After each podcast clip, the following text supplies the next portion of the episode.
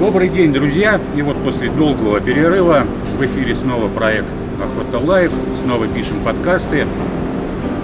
Я ведущий Александр Фролов, мой коллега Алексей Беляков. Здравствуйте! И у нас сегодня в гостях наши давние друзья, коллеги по охоте. Это Дмитрий Мельник, представитель школы охотничьего мастерства, Юрий Любимский, Рязанский клуб охотников. Коллеги, о чем поговорим сегодня? Да, сразу э, приносим наши извинения, потому что подкаст пишем на стенде выставки «Орел Экспо» из гостиного двора, поэтому если здесь будут шумы, вы уж не обессудьте. О чем поговорим? Ну, мое предложение все-таки обсудить нормы отстрела, угу. именно осенней сейчас охоты, которая у нас идет, именно в большей степени даже, наверное, водоплавающей дичи. Ну и, в принципе, можно было бы также с удовольствием пообщаться именно на тему вяхеля. Да, угу. Я думаю, на самом деле, тема такая актуальная очень. Всех, и всех волнующая с этими нормами. Ну да, из нашей средней полосы он уже, по большому счету, наверное... Уже давно. Уже давно улетел. Давайте обсудим, какой был сезон и... И нормы. Да, нормы. Ну, ну, давайте я начну, вот, а там продолжим. Ну, смотрите, сезон у меня, я расскажу по своему сезону, складывался, скажем, достаточно сложно. Открытие было у нас со второй недели августа, то есть, ну, общее открытие. Вот. И на первой же охоте было подозрение, что птица очень-очень настрелена. То есть она была максимально, то есть прям напряженной. Чучела никаким образом не хотела лететь. То есть, ну, видно, что ей интересно, но она делает большой круг и улетает. Mm-hmm. То есть э, много как бы анализировали и понимали. Вот. Но в конце все-таки сезона поняли причину, по большому счету, да, что э, в основном эти поля были просто пролетной зоной.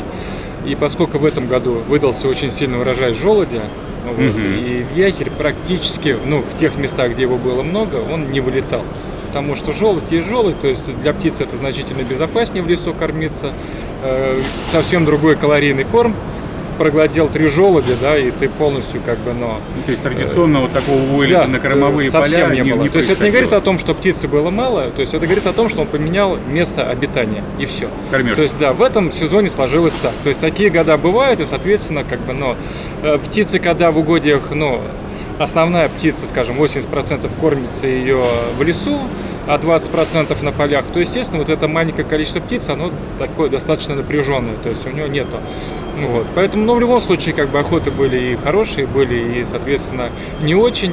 Но, скажем так, как меня, охотника на вяхеля, всегда интересует вопрос с легавыми собаками, да, вот эти mm-hmm. сроки охоты, которые, скажем так, выкашивают молодняка полностью, потому что, по моим наблюдениям, в этом году молодняк начал вылетать где-то с числа четвёртого сентября по восьмое сентября. Mm-hmm. То есть это вот массово активно и был вылет молодняка. Вот. Ну и, соответственно, конечно, это норма отстрела.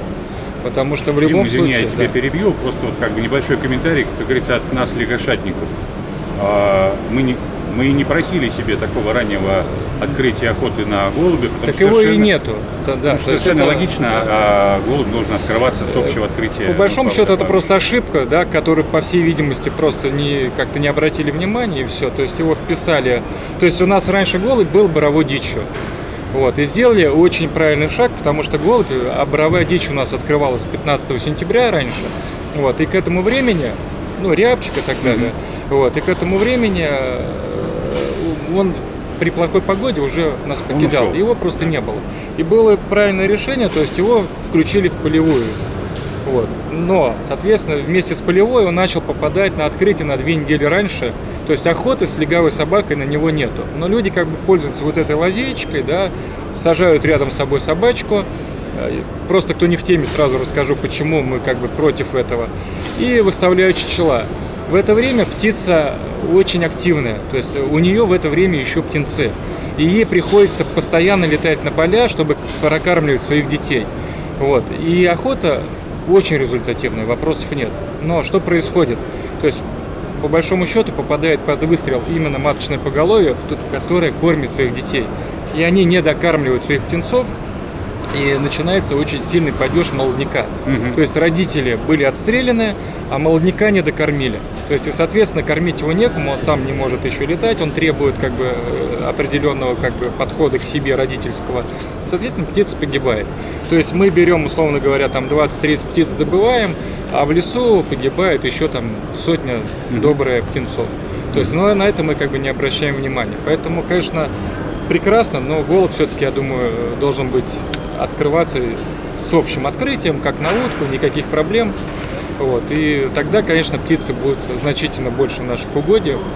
Вот. Поэтому, то есть, вот это вот такая небольшая как бы ремарочка, которую все-таки... Ну и самое интересное, собственно, внимание в том, что вот я езжу в основном в Вологодскую область, я охочусь на голубя, и он для меня попутный. Мы, помню, мы уже много раз говорили о том, что мы голубем снимаем фактически пресс с утки. Конечно. В этом году было уже не, не первый год.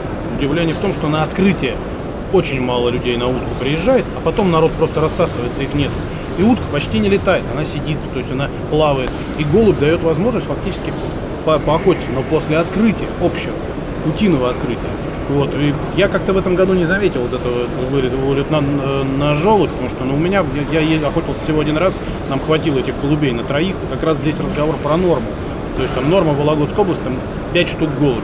Ты Хорошо, садишься... коллеги, вот мы, да, и переходим да, там ты стреляешь, к вопросу нормы. Эти пять штук, вот ты сидишь командой втроем, ты стрельнул пятнадцать птиц. Тебе что-то делать надо, утилизировать, что-то с ней делать. Ну вот, но я по другим регионам, там же вообще малюсенькие. Есть два, ну, есть да, три. Да, да. Да. Это удивительно на самом деле. Ну, в целом сразу оговоримся, ладно, закроем тему с леговыми собаками. Скажем mm-hmm. так, настоящие лягошатники, им векер совсем не нужен. То есть лягошатник, он знает, чем заняться. И вот это драгоценное время, да, тратить на вяхер ему совсем не интересно. Он будет ходить искать дупеля, он будет по перепелу, то есть у него масса разнообразия всего. И вяхер — это точно не его тема. То есть мы понимаем, что это сидят посторонние люди. В принципе, легавые у них не легавые, это просто собака, которая выглядит как легавая, а по большому счету, по всей видимости, она ничего не умеет. Mm-hmm. Вот, то есть, скажем так, там находятся посторонние люди. Вот. Ну и, соответственно, да, переходим по норме отстрела. Просто, извини, Дим, мы фактически узаконили браконьерство как таковое. Да, узаконили и начинаем не, его... Не задумываясь о том, что это маточное поголовье. Конечно, мы да. То есть мы... И наши правила, к сожалению, подталкивают нас, охотников, быть браконьерами. Что такое норма отстрела? Да, мы вот приезжаем в Московскую область, в этом году не знаю какая, но по тем годам была три птицы, если не ошибаюсь. То есть, э, что такое охота на вяхера? Это процесс.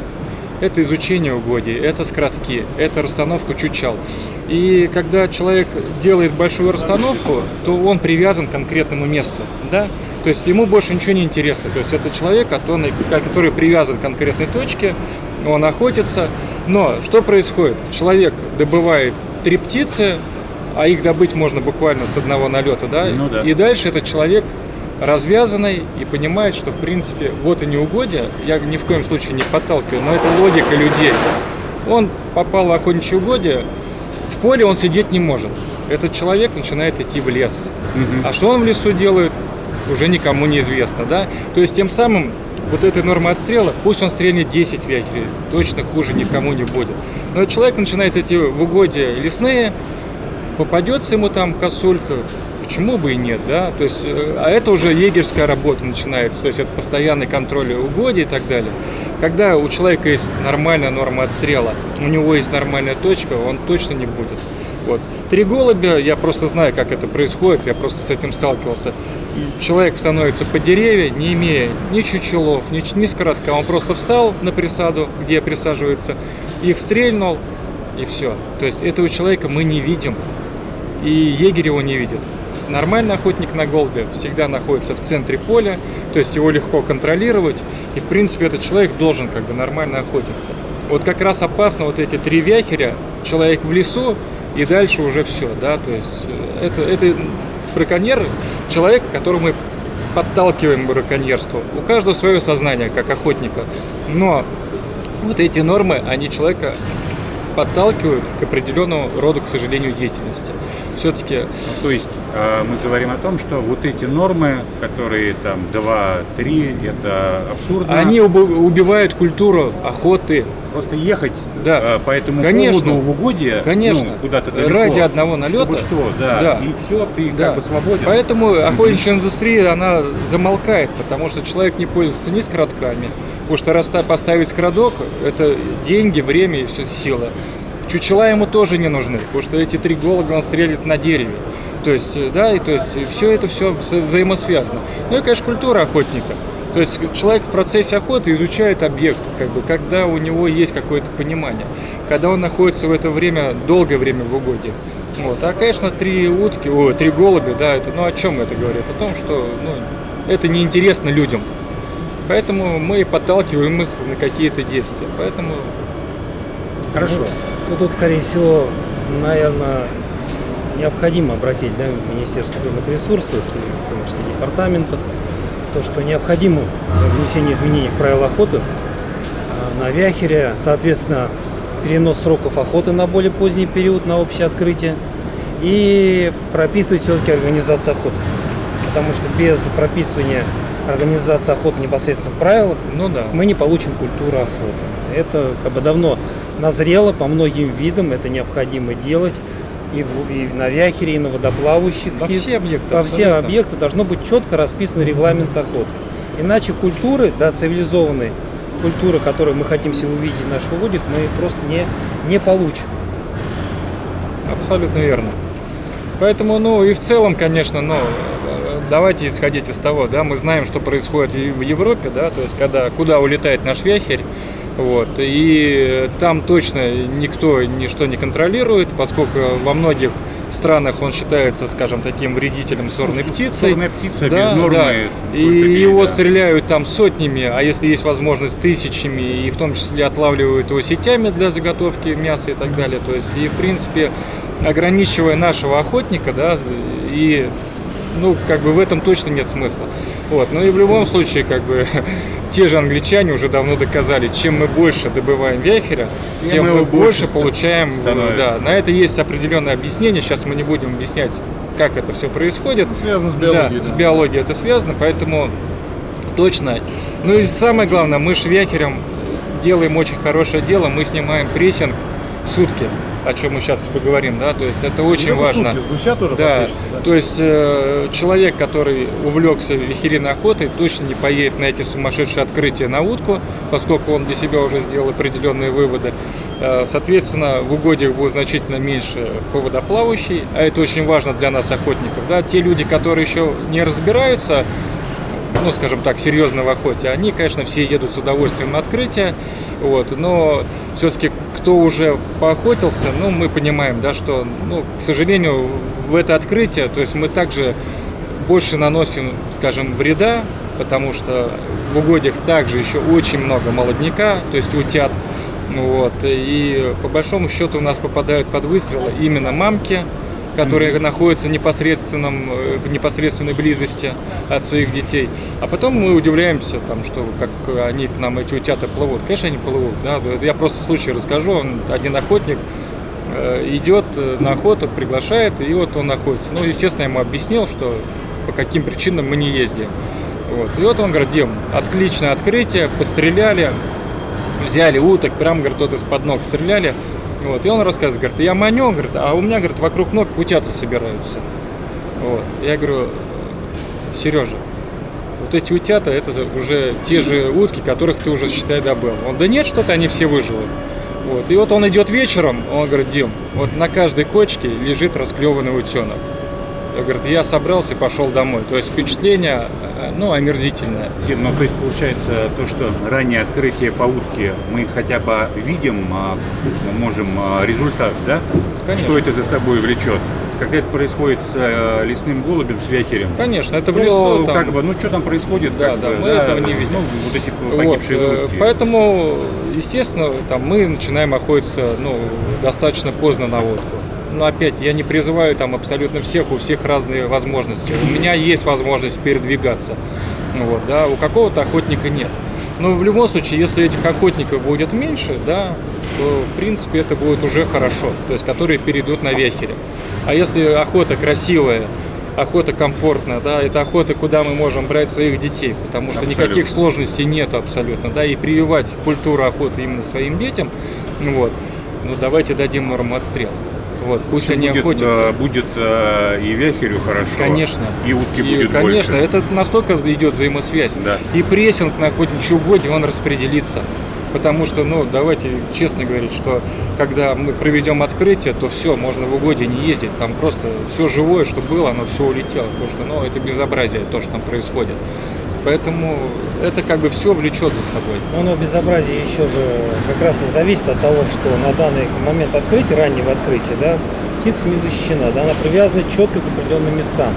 Много хлопунцов, да, говорим открыто, нелетные птицы, да, на этот момент. Соответственно, вот здесь нужно все-таки подходить с более научной точки зрения, да, сроки открытия охоты и на водоплавающую птицу, да, и на векеря. И привести это так, чтобы по минимуму наносить э, ущерб природе. Да, да. Так это же самая главная цель охотника. Да. То есть, да, не настрелять. Хоть мы и говорим о норме добычи, мы-то, если сейчас все-таки по большому счету подумаем, о чем мы говорим, мы говорим о сохранении. Сохранении. Вот конечно. И все. Это в этом суть и нашего разговора. Человек приш, пришел, да, он как э, насладился этой охотой, да, он по, по, получил красивые, да, налеты, красивые выстрелы. Я думаю, что это одной охотой ему будет запоминаться конечно. Более, да, он не будет десять-пятнадцать выездов делать. Это ни к чему совершенно. То есть он добыл птицу. Все. И это достаточно.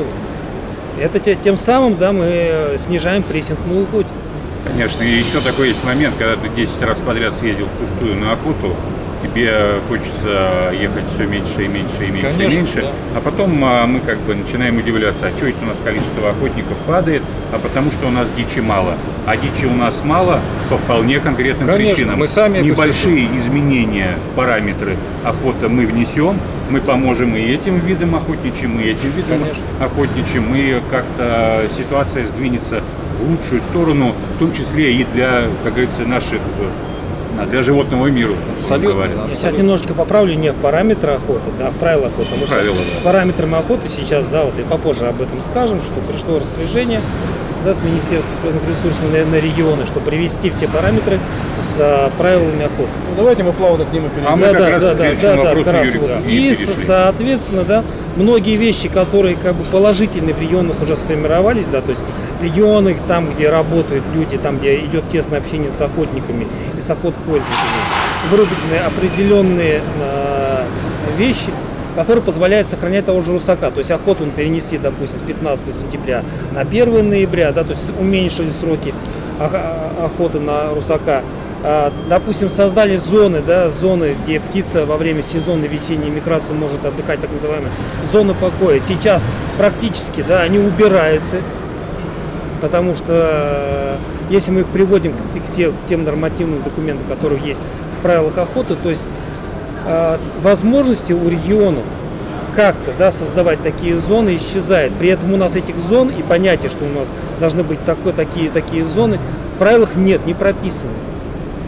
Соответственно, прежде чем что-то отменять, да, нужно подумать, как это отразится в перспективе, в долгосрочной перспективе. Вот. И, соответственно, или садиться, да, вносить изменения в правила охоты, прописывать формулировки, которых очень много формулировок, их нету просто в правилах охоты, в том числе по организации охоты и весенней охоты на гуся и на того же вяхеря. Вот. И, соответственно, по тем зонам, где сезоны, сезоны, где мы можем закрыть сезонные водоемы, участки, да, вот, но они нужны только на определенный короткий срок во время весенней миграции. Далее эти участки могут просто э, использоваться для охоты. Впечатление, что э, современные правила охоты и изменения, изменения, они на самом деле э, упростили для себя как таковое. Вспомните, ведь предыдущие правила запрещали охотиться на э, водоемах, где идет пролет. Да. Новые правила вдруг это отменили. Ведь как хорошо до этого были. Птица могла спокойно на водоемах отдыхать пролетную. Да, весенний, да. весенний период, я да. про весну говорю. И тут вдруг бах, и с этой весны нету. И люди опять лезут на водоем, начинают ее гонять. Вот, хотя весенний период это прекрасно запрещено. Самое интересное, что, да, в процессе будет сокращ... происходить сокращение водоплавающих птиц, всех, да, и околоводных птиц. А если, не дай бог, пару засушливых весен, да, то у нас получается, нужно закрывать охоту на общедоступные виды, потому что идет резкое сокращение численности. То есть неправильно изначально, да, сам посыл изначально неправильно, соответственно, нужно его пересмотреть в данном контексте. И хочу затронуть, да, больную тему пятнадцатикилометровой зоны на, на север, да, как, где сейчас охота уходит, да, общего, угодьях общего пользования просто закрыто, да, для всех приезжих. Ладно, весна. По, по, по весне воп- ну, вопросов вообще да, никто да, не да, говорит. Конечно, причем здесь осень. Да, причем здесь осень.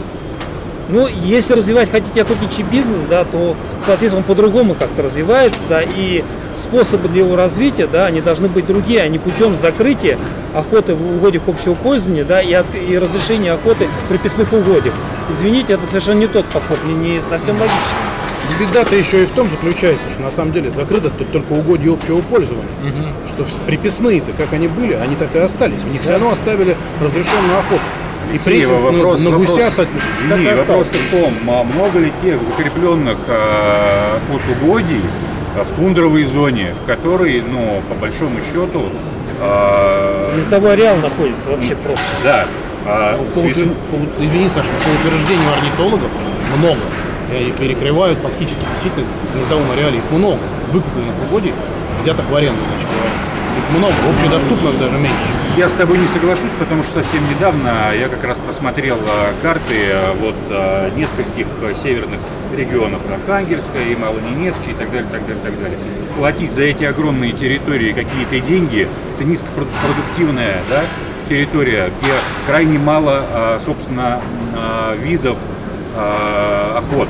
Да, наверное, ты прав. И да. здесь Самое... есть еще маленький нюанс. Можно, если вы внимательно изучали карту, обратите внимание, количество заказников, заповедников и ОПТ в Архангельской, в Карелии и так По далее. По побережью более чем достаточно. Да, да, да. Этих да. зон, в принципе, достаточно. Да, достаточно. Ну, давайте еще, Юр, говорить правильно, что охотники, которые приезжие, которые платили деньги, для того, чтобы попасть в зону, где можно охотиться, они платили много, и они платили за вертолетную заброску, еще за да, что-то. Да.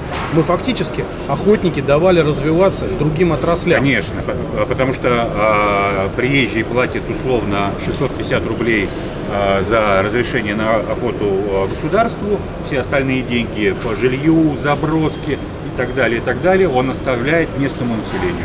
Который в том-то и дело, и получается на самом деле, что мы сейчас закрыли эти зоны для ограниченного количества приезжих. Но не едет туда массовый охотник, потому что они далеко в тундре, у него денег этих нету. Есть определенное количество людей, которые могут туда приехать и охотиться осенью. Мы про осень с вами как говорим. А сейчас мы фактически убрали доступ денег в эти регионы. То есть деньги туда просто не приходят. Ну, нам, как охотникам, ограничен доступ к определенным, вполне определенному виду охоты, это раз. И, конечно же, это и для местного населения какой-то сезонный был для кого-то заработок. Абсолютно. И неплохой. Да. Потому что, ну, многие этим занимались и достаточно успешно. И действительно в этом нет ничего плохого. Да, если нет. ты едешь первый раз, ты там ничего не знаешь, тебе действительно нужен человек, который тебе определенные услуги по организации окажет. Да, да, и нет, э, ситуация, где все выигрыши. Да, абсолютно нормальная история, конечно. Я думаю, что единственный способ — это действительно пытаться достучаться до нашего самого руководителя, чтобы они либо вносили изменения, вот, либо давали разъяснения, хотя это глупость огромная, можно было, как вот сейчас вышло разъяснение по поводу того, про нахождение с оружием в охотничьих угодьях, что считается транспортировкой, а что не считается транспортировкой, если это можно было прописать в правилах. Транспортировка полностью относится к Росгвардии. А нахождение в угодьях с охотничьим оружием, если оно зачехлено, почему в правилах нельзя было написать слово «зачехлено»? Непонятно. Зачем давать разъяснение на две страницы? В том-то и дело, что если нормативный документ существует как закон об охоте, где прописано, что такое охота, да, и, соответственно, правила охоты, то ничего не, не было, ничего сложного нет в том, чтобы эту формулировку полностью там правильно скомпоновать, разместить и дать разъяснение сразу же, по факту. А получается злоупотребление. То есть люди, да, вот за прошедший сезон просто на ровном месте, не совершая никакого административного нарушения, никаких административных нарушений, ни правил охоты, попадали под административный протокол. Да, на самом деле вопросов много. Буквально на днях мне звонит мой товарищ Сокольник, говорит, опять же с моим коллегой произошла в Подмосковье, нет, в Подмосковье, в одном из регионов следующая ситуация. Он охотился с птицей, соколом, сокол сдул, а он улетел. Соответственно, ее птицу нужно найти, сманить, забрать. Пере... Все документы, естественно, на осуществление охоты у человека на руках. он переезжает реку, оказывается в километре от границы э, соседнего хозяйства. К нему подъезжают, соответственно, сотрудники э, госохотинспекции, все это пишется на регистраторы, чем заняты, вот такая беда, вот птица с, да, сдула, слетит, сманивают птицу. Э, получите протокол. Получите протокол. Очевидная же совершенно да, ситуация, что человек не вокруг кабани какой-нибудь кормушки с ружьем гуляет. Ну, да. Но формально, по закону, в данной ситуации культурная охота, да, уникальная, с ловчей птицей, человек может быть наказан, а впоследствии вообще лишен права. Но, к сожалению, наши правила все больше и больше подталкивают, делают из людей браконьеров. Ну, таких вот, да, то есть по как неволе. бы нам да, по неволе, по конечно. Неволе. Не то, что нам этого хочется, просто такие правила, которые, ну, они тебя как наталкивают на эти действия. Да, да, не зачастую, то есть мы их всячески обходим, но их можно так трактовать, что ты будешь браконьером. Да, шаг в сторону да. и все. Да, те же охотничьи угодья, господи, но сейчас их столько. Если мы раньше брали путевку, да, и понимали, идем охотиться с гончей, мы охотимся в районе, то путевка у тебя одна на весь район, потому что она относится, как правило, одному обществу, как правило. Ну, максимум там двум, но ты точно можешь уйти спокойно охотиться. Сейчас в процессе охоты с гончей собаки твоя собака может пробегать пять охотничьих хозяйств, гоняя зайца. Ну, правильно же так происходит. А и сплошь и рядом ситуация, да, когда там, приезжаешь в какую-нибудь деревню, а там этот не, не держит гонщик, этот завязал, этот цел. Почему? Здесь частная, да. не пускают, сюда не пускают. Здесь вроде можно, но тут железная дорога, а тут трасса. Страшно там, да, за собаку. И мы просто, вот этого, мне кажется, тоже сокращение количества тех же самых гончатников, это там самая наша традиционная как бы охота, да, с гончими. Мы этой просто картины на, на самом деле не видим, а вот у меня есть подозрение, что она катастрофическая. Конечно, она ужасная. Потому что это охота деревенских охотников, да. которых никто не видит. Но они не могут не выйти уже в угодье, да. потому что э, проконтролировать, ну, собака точно не умеет читать, что там на шлаге написано. То есть она гоняет, она делает свою работу. Естественно, в каком-то хозяйстве это не нравится. Ну, это ну как и бы, отсюда, ну... на самом деле, вот эти проблемные, когда, помните, ситуация с лайками. Не только с лайками, с лайки зашли и взяли, отстреляли. Гонщик да, взяли, отстреляли. Да, да, она да. в моем она моих, моих угодьях. Да. Все, как бы идет отстрел. С да одной и... стороны, с одной стороны, да, Министерство ресурсов требует от охоты пользователей высокой численности копытных, да, высокая численность некоторых копытных, кокос, да, она практически катастрофична для гонщиков, потому что гончие уходят за ними. И тут, получается, как бы коса на камень нашла. И, соответственно, да, плюс еще дробление, постоянное дробление, то есть угодья частные, угодья общ, общедоступные угодья, которые не так много, да, в регионах, где-то, где-то в достатке, да, на севере достатки, центральных нет. Где-то угодья Росохотрыболовсоюза, но вот эти все куски нарезанные, как лакмусовая бумага, соответственно, люди, да, они действительно бросают эту охоту. Даже с легавыми бросают охоту из-за того, что поехать, допустим, рядом с домом поохотиться нельзя, нужно ехать там за тридцать, пятьдесят, за семьдесят километров с легавыми, чтобы поохотиться. Ну, совершенно верно. Вот только что мы ездили в очередную поездку, снимали новые э, фильмы из нашего цикла «Путь в охоту». Мы уезжали, э, так сказать, в соседние э, угодья, потому что оказалось так, что вроде бы вот они, как говорится, за околицей те самые вольшнепинные места, но нельзя, потому что новые хозяева, они, они так видят, что никому ничего не дадим. Да, ну, как да вон возьмите нашу Московскую область, насколько она порезана сильно. Взять Шатурский район, когда у тебя идет друг за другом МАИР, военноохот, тут же МАИР, Динамо и собака, ну не может она работать в одном месте, ну как ты ее привяжешь к этому? Ладно, еще, я понимаю, легавую, когда она все-таки рядом с тобой. Но лайка и гончая, это же собака, работающая на широким поясом.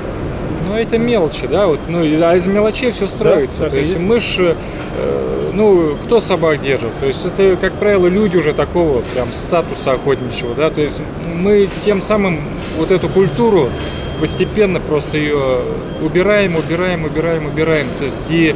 Кто потом донесет до молодежи это, да, кто это расскажет, то есть уже некому будет по большому счету. Вот, потому что ну, мы сами создаем такие условия, чтобы это, ну, этого ничего у нас не было. То есть, Я вот... совсем недавно делал интервью с одним из наших как бы, ну, друзей, вот, и он э, сказал очень хорошую фразу, что когда вступал в охотничье общество, был очень сильный охотколлектив. Старики передавали традицию молодым. И я на самом деле, обращаясь к современному на самом деле обществу, понимаю, что сейчас при таких слабых охотколлективах, как таковых, начали передавать эту традицию уже группы. То есть, когда люди коллективом собираются и своим коллективом охотятся. Не охотколлективом. Охотколлектив мы себя воспринимаем как это охотничье общество, что оно как бы... Из чего состоит охотколлектив? Из охотколлективов. Раньше охотколлектив одного завода, второго, третьего, они все вошли в, в это общество. Сейчас это охотколлектив, это группа, которая собралась вместе по и поехала на охоту. Да, вот как это... сейчас сели, поговорили. Да, да. Если в этой группе основа, основа при, принять на грудь, то все будут в этой группе только этим и заниматься. Молодые увидят охоту именно в таком ракурсе. Если же будет традиция, она останется. И я, мне кажется, что сейчас современное общество, оно фактически может сохранить традицию охоты, именно объединяя вот эти маленькие группы. Если не способно объединить это э, охотничье общество, объединяться надо в нормальное объединение, как вот мы с вами, охота на водоплавающих. Решили, что вместе общаемся. Почему нет? Клуб, да? по, интересам. Клуб по интересам. Но даже в этом, в этом случае правила охоты должны позволять этим группам совместно охотиться, то есть людям находиться вместе. Были моменты, да, когда в регионах, да, там говорили, у вас кратки должны быть на расстоянии там столькими, вы не можете там закопать, должны кратки, все, что вместе охотятся рядом, каждый скрадок должны прикопать и так далее. То есть доходило вещи до абсурда, банально, да, то, что или у вас получается коллективная охота, ее не должно быть. А иногда некоторые охоты не могут быть коллективные, легко организовываются. Охота на гуся, охота на уток, да? Охота на вяхи, да, о которой мы сегодня говорим. То есть это коллективный, маленький коллектив. Вот на днях буквально мы брали на охоту с собой молодого выпускника нашей школы охоты. Вот, парнишка, где одиннадцатый класс, да, мы его просто взяли походить с нами, посмотреть, что такое охота слега. Надо было видеть глаза ребенка. Конечно. Он увидел собак, реально работающих собак, да, их контакт с, с охотником. Понятно, что у него уже начинает формироваться понимание, что такое правильная охота. Вообще, что такое охота, настоящая охота. И, и конечно, нужно стремиться к тому, чтобы, да, вот, вот именно такие молодые ребята, да, будут проблемы с получением оружия, да, с, Чем дальше, да, тем больше, законодательством, да, исходя из нашего законодательства. Но вот это разумное зерно, да, его нужно сейчас сеять, потом будет поздно. Да? Да. Ну что, на такой вот ноте? Да, хороший. Ну мы же все равно верим, что все будет хорошо. Да нет, здесь очень много, конечно, нюансов определенных, да. Я думаю, что на самом деле общими усилиями мы пытаемся это сдвинуть. То есть, э, к большому сожалению, никого не хочу обижать, но люди, которые сидят и пишут законы, походу, что очень плохо представляют нынешнюю охоту. Она очень сильно изменилась.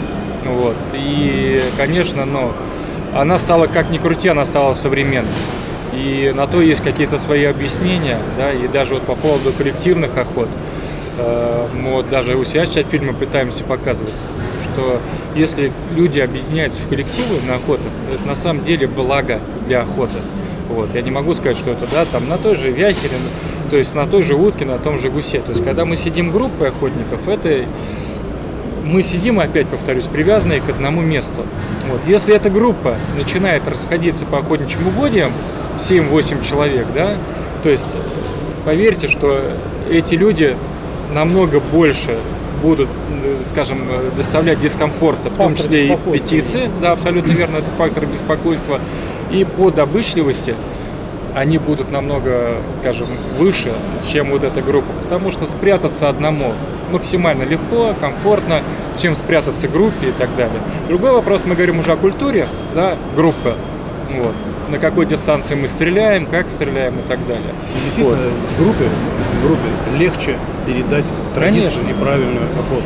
Я простой пример, то, где я охочусь уже в течение тридцати лет, когда начинали там охотиться, и молодые ребята приходили, кто-то приезжали, все пытались, как ты говоришь, по одному там что-то делать. Сейчас люди просятся в команду, чтобы на той же гусиной охоте или на утиной, на голубей на тех же, с тобой оказаться, потому что они видят, что мало того, что ты добычливее, они хотят увидеть, как это красиво. Как хотят увидеть. У меня был, самое главное, да, у меня был шикарный случай, опыт, когда мы охотились со скоротками, вот лежаками только начинали. Вот. Сейчас там многие в Вологодской области, например, той же, они видят это и свои способы придумывают, чтобы слиться с полем. Да? К нам приехал председатель колхоза бывший. Я говорю, вы нам не мешаете, мы вот тут кино снимаем, будем охотиться. Он говорит, вот там, говорю, в кустах что отлетать будет, вы его стреляйте. Он подходит. Они там ничего не добыли после охоты. Вернулись все мы в деревню, я им приношу в подарок гуся, говорю, спасибо. Он говорит, да какое спасибо, ребята, я увидел, что такое не только в американских фильмах бывает. Ну, да. Тогда же мы еще не снимали ничего этого. Тогда вот хорошо Дима сейчас снимает тут прям вот поток этих фильмов, то есть шикарных, да, как можно охотиться. И вот этот маленький коллектив, он действительно, все хотят оказаться в нем, потому что хотят увидеть, как это делать правильно. Хотя... Так Дима умеет, а когда с ним еще трое, через какой-то период и эти трое тоже, тоже умеют, конечно, минус как он. Правильно? А это идет цепочка дальше, и, а и это развитие охотничьей индустрии, конечно, полностью целиком. Нет, в этом-то, конечно. Потом в любом случае, даже давайте исходить из того, ну вот мы вот тут сидим уже, да, скажем так, уже, ну, скажем, опытные люди. Ну, давайте честно сейчас, кто гонится за количество? Ну, никто уже не гонится, да, то есть мы сейчас, наоборот, хотим показать охоту с другой стороны, то есть ее как бы показать, ребят, есть красота в чем, да, вот, и как раз вот это мы сейчас и передаем, то есть смотрите, как бы, но можно по-всякому получать удовольствие. Коллектив чем хорош, прекрасно, да, красивый выстрел, всегда можно с друзьями порадоваться вместе, да, то есть как бы, но эмоцию не только свою, то есть ты увидела выстрел товарища, да, она передается тебе, ты конечно, рад за него. То есть это такая вещь, которая... Но... Это как в том анекдоте, говорит, люблю групповуху, всегда можно сычкануть. Ну, поэтому, Алексей Викторович, это мы отрежем. Друзья, я предлагаю на этой вот ноте, на этой вот ноте завершить нашу беседу. Прогуляться по выставке «Орел Экспо», посмотреть, чем нас тут порадуют в этом году. С вами был проект «Охота Лайв». Всех мы благодарим, ребят, спасибо, да, что нашли время, приехали. Спасибо. Всегда интересно с вами пообщаться. В эфире был проект «Охота Лайв». Ни пуха, ни пера, и будьте здоровы. Все хорошо.